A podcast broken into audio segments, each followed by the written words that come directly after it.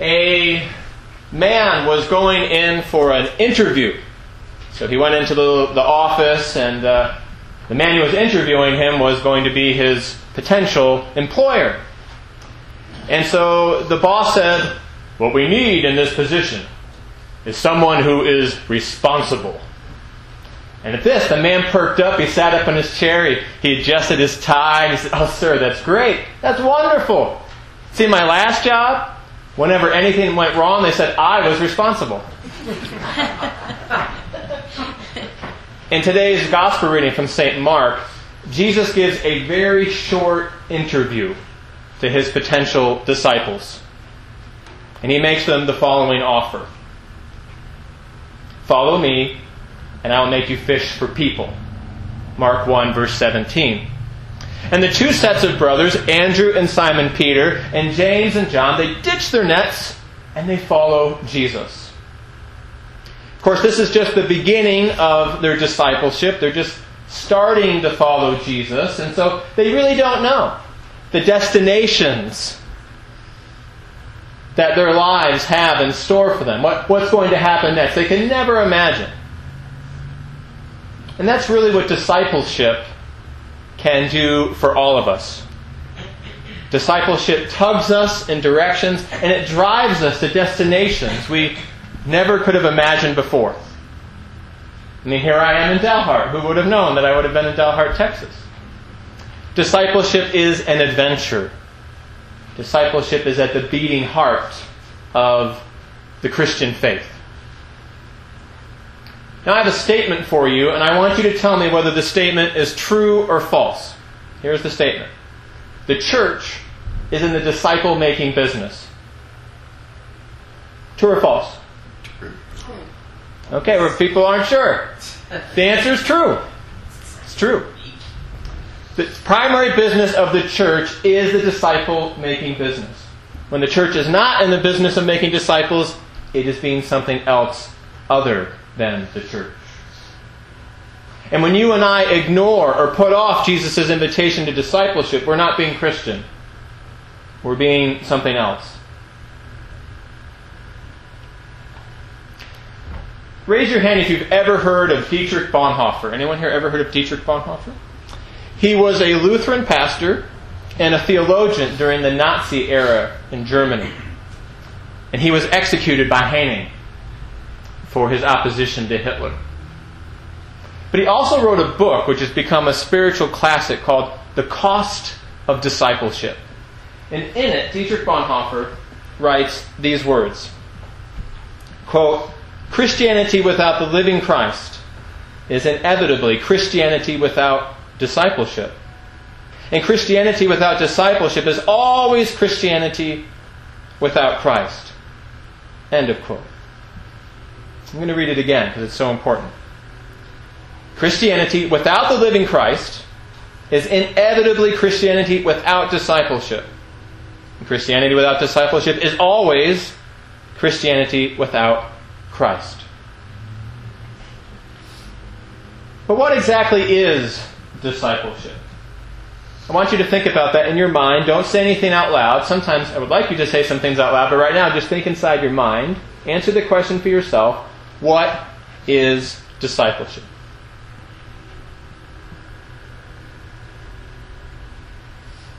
Now that you've thought about it for a little bit, get ready to catch, because I'm going to toss you some definitions. A disciple is a follower of Jesus. A disciple is a person who is striving in his or her daily life, outside of this building, to follow Jesus. A churchgoer approaches Christianity as a spectator sport, watching from the sidelines. But a disciple approaches Christianity as a way of life, actively playing on the field. A churchgoer is missing pieces from his or her faith. But a disciple is hunting, is tracking, is searching for those pieces, and with God's help is finding them. Now, red light, we should probably stop the sermon right now. I mean, this discipleship stuff that I'm talking about, that's not really an Episcopal thing, right? Right. Right? Wrong. wrongs. Discipleship is at the beating heart of what it means to be a Christian, period, regardless of one's denomination. And actually, our Episcopal and Anglican heritage is rooted in this idea of discipleship, this idea of following Jesus in every aspect of one's life. It's in the liturgy. It's definitely in the hymns. It's very obvious in those promises that you have made and that you in the back have made, that we all have made several times. On pages 304 and 305 of the Book of Common Prayer, something called the Baptismal Covenant. We all make those promises. Those promises are all about living a discipleship life. Alan Hirsch, in his book called Untamed, defines discipleship as loving God first and foremost, and loving everything else in light of that love. Discipleship is the Christian way of life that puts more emphasis on how you follow Jesus during your everyday lives than how pious you are on Sunday morning. So discipleship happens when you're out playing with your friends on the playground, and whether you are acting in a way that would reflect Jesus' teaching. Discipleship happens when you're at work and you're stressed out and your boss is being a jerk in how you respond. That either reflects your discipleship or it does not. Your discipleship happens in your marriage. Your discipleship happens with your friends. Do you stand with them or do you not? Discipleship happens when you think nobody else is around and how you conduct yourself. That either reflects or does not reflect your discipleship. Two women were visiting over coffee, and one of them said, well, whenever I'm down in the dumps, I buy myself some new clothes. And the second woman said, oh, that's where you get them. Disciples strive to follow Jesus whether they're down in the dumps or whether they're on cloud nine, whatever the circumstance. And so the big question for all of you that are here this morning is, will you say yes to Jesus' invitation to discipleship? Will you take the next step in your walk of faith? That very venerable and famous theologian, Bob Dylan, once said these words, quote, Jesus tapped me on the shoulder and said, Bob, why are you resisting me? I said, I'm not resisting you. He said, you going to follow me? I said, I've never thought about that before. He said, when you're not following me, you're resisting me. End of quote. Have you been resisting Jesus? Have you been resisting God? Maybe you've just been ignoring God, putting God off. Discipleship comes in many shapes, many flavors, many styles, if you will. What I'd like you to do now is put on your imagination cap, okay? So some of you have a hard time finding your imagination cap, but I just want you to use your imagination for a moment. Imagine the life of a college student. All the things that a college student might be doing. Now imagine the life of a plumber. The life of a doctor. Retired person. Someone who just lost their job. A mother, a priest. Just think of all kinds of different people, whether they're kids or teenagers or adults, all the different situations people find themselves in. Now, all of these folks, if they're trying to be disciples, will have some things in common as authentic Christians. But their way of living out discipleship will look a little bit different in each case because of the circumstances of their lives. But every disciple strives to live every, circle that with a red pen in your mind, strives to live every aspect of their life, both the public stuff, what everybody sees, and the private, with just a few people, or nobody but God sees. A disciple strives to live out every aspect of their life in light of the gospel of Jesus, the teachings of the God of love. How many of you have ever seen a police officer? Raise your hand. Okay? How many of you... No, I'm not going to ask any more about that. But think about a police officer who is trying to be a faithful disciple. Okay? A police officer is going to have some pressure points, some unique challenges to trying to be a faithful disciple that, let's say, a farmer will not have. And a farmer will have some challenges to their discipleship that the police officer will not have. What if I asked you about a politician? Will they have some unique challenges to being a disciple that you and I probably don't have? Of course they will. Of course they will. So if that makes sense to you, that depending on the circumstances of your life and your responsibilities and all of that, you'll have different pressure points. You'll have some challenges that other people won't have when it comes to discipleship. If that makes sense to you, say amen. Amen. Okay for Episcopalians, say amen. It's okay. It's not the greatest amen. But disciples also do share things in common. In fact, for over 2,000 years, disciples have committed themselves to a certain set of practices.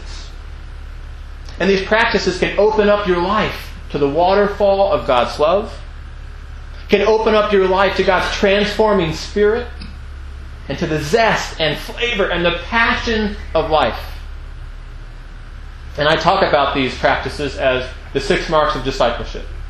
And they are: pray daily, worship weekly, read the Bible daily, serve at St. James and beyond, relate with others, and build spiritual friendships, and give generously. And let's say those together. Just repeat after me. So, pray daily. Pray daily. Worship weekly. Worship weekly. Read the Bible daily. Read the Bible daily. Serve at St. James and beyond. Serve at St. James and beyond. Relate with others and build spiritual friendships. And give generously. Good. How many of you have ever tried to, maybe go to the gym or get in shape or lose some pounds? Anyone ever try to do that? Come on, have any witnesses here? Anyone still trying to do that? I'm working on that myself. Well, if you want to get into physical fitness, certain exercises, certain practices are required. You have to do them. You really can't get around them for the most part. And the same is true if you want to achieve spiritual fitness. There are certain exercises, certain practices that are necessary to achieve spiritual fitness. And the 6 marks of discipleship are just those basic practices in order to get into spiritual shape. And when you talk about spiritual fitness, say spiritual fitness. Spiritual fitness. That's just another way of saying discipleship. Now, I have 3 questions for you. And these are big questions. These are questions you cannot fully answer this morning. You might think you can. You think you're smarty pants. But these are deep questions. And you need to talk with someone you trust, maybe with your family, a friend. But here are the 3 questions. This is your spiritual homework. The first question is, don't you want to experience God? Not just as an abstract idea, not just God is the foundation of philosophy or morality, but experience God in your life. On the path of discipleship, you will. You will experience God in ways you never could have imagined. Question number 2. Don't you want people to walk with you in love? Don't you want people to stick with you through life's messes and life's joys? To be surrounded by a band of brothers and sisters, a family of disciples? Well, you will on the path of discipleship. Question number 3. Don't you want to have a mission in life? A mission. Not just going to school, just going through the routine, making some money, paying the bills, going to work. Don't you want to have a mission? Well, on the path of discipleship, you will.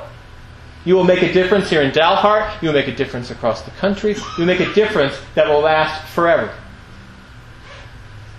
The big secret, one of the big secrets of the gospel, is that discipleship is the great adventure of life. And guess what? You don't have to be a secret agent.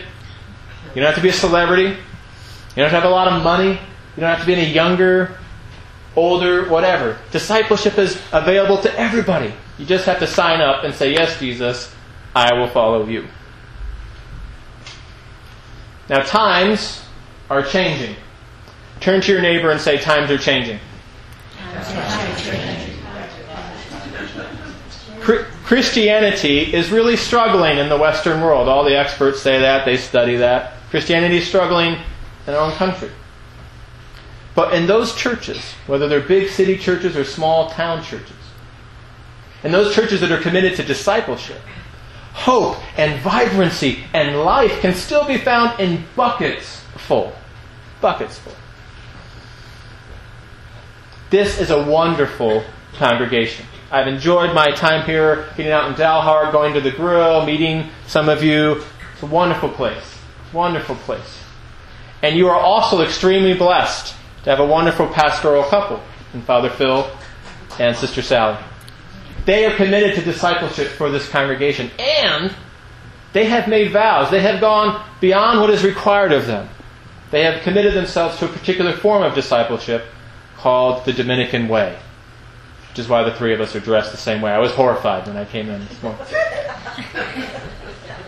But now is the time for you, each of you, as individuals, to say yes, yes, yes to Jesus' invitation to discipleship. You don't have to be any younger. You don't have to be any older. There's no excuse. I have this stress. I have doubt. No. And now is time for you to say yes, as an individual and as a parish family.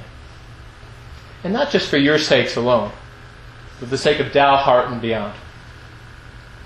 And check this out. Discipleship never stops at home.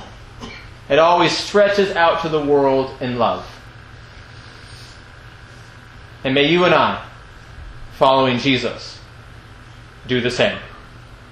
Amen. Amen.